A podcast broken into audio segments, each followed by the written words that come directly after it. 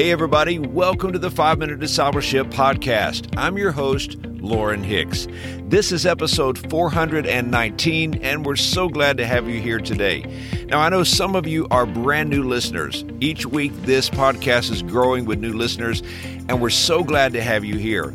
The goal of this podcast is to inspire you to be a fully devoted follower of Jesus Christ. So let me invite you to subscribe on your favorite podcast app so that you can join us each day. And you can learn more by visiting my website at 5minutediscipleship.com. Today on the podcast, we are talking about being called to serve.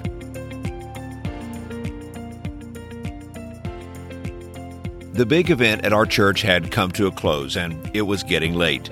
We were cleaning up, taking out the trash, and putting the tables and chairs away. Most folks had gone home, but one gentleman had stayed behind to help clean up. I realized as we worked together that he stayed late every time we had an event. He was always there to help out and was one of the last to leave. As we mopped the floor together, I thanked him for helping us clean up and remarked that I'd noticed that he was usually there after the big events. His response was, No problem, Pastor. This is my ministry. I'm called to serve. I went home thinking about his comment, I am called to serve. What an incredible ministry. In my experience, we don't typically think about this type of serving as a ministry, and especially not a calling. Doesn't God call people to preach, teach, and lead? Does He really call people to mop floors and take out the trash? I love the story in John chapter 13. Jesus has gathered with his disciples for the Passover meal. It would be his last meal with his disciples before his arrest and crucifixion. There are some important conversations Jesus had with these 12 men that night, but one lesson had to be demonstrated. The Bible tells us that Jesus does something the disciples would have never expected. He washes their feet. Listen to John chapter 13 verses 3 through 5. Jesus knew that the Father had put all things under his power and that he had come from God and was returning to God. So he got up from the meal, took off his outer clothing, and wrapped a towel around his waist. After that, he poured water into a basin and began to wash his disciples' feet, drying them with a towel that was wrapped around him. As the story continues, we learn that the disciples protested. Jesus was the Messiah. The task of washing the dirt off of the disciples' feet was below him. They couldn't let him do it, but Jesus insisted.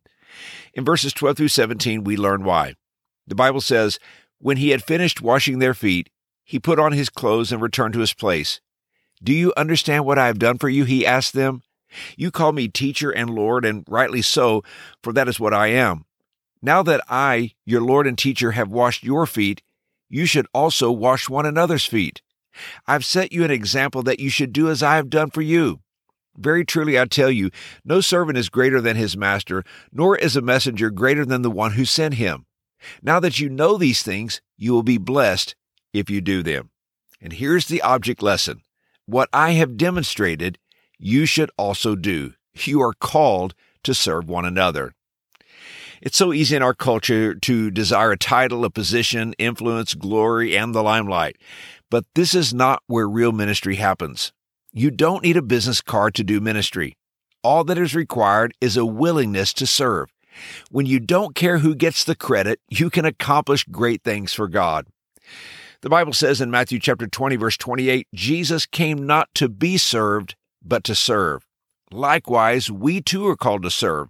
And not only are we called to serve, but we have been gifted by God to serve. 1 Peter chapter 4 verse 10 says, "As each has received a gift, use it to serve one another as good stewards of God's varied grace." As we serve, as we use our gifts to be a blessing, we are actually serving God. Years ago, I was pulling weeds in the church flower beds, and to be honest, I was frustrated that no one else seemed to care about how the church looked.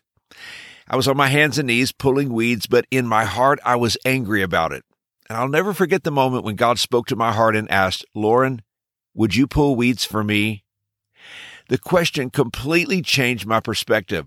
After all God has done for me, I would gladly pull weeds for Him. All around us, there are serving opportunities. Would you be willing to step into your calling to serve?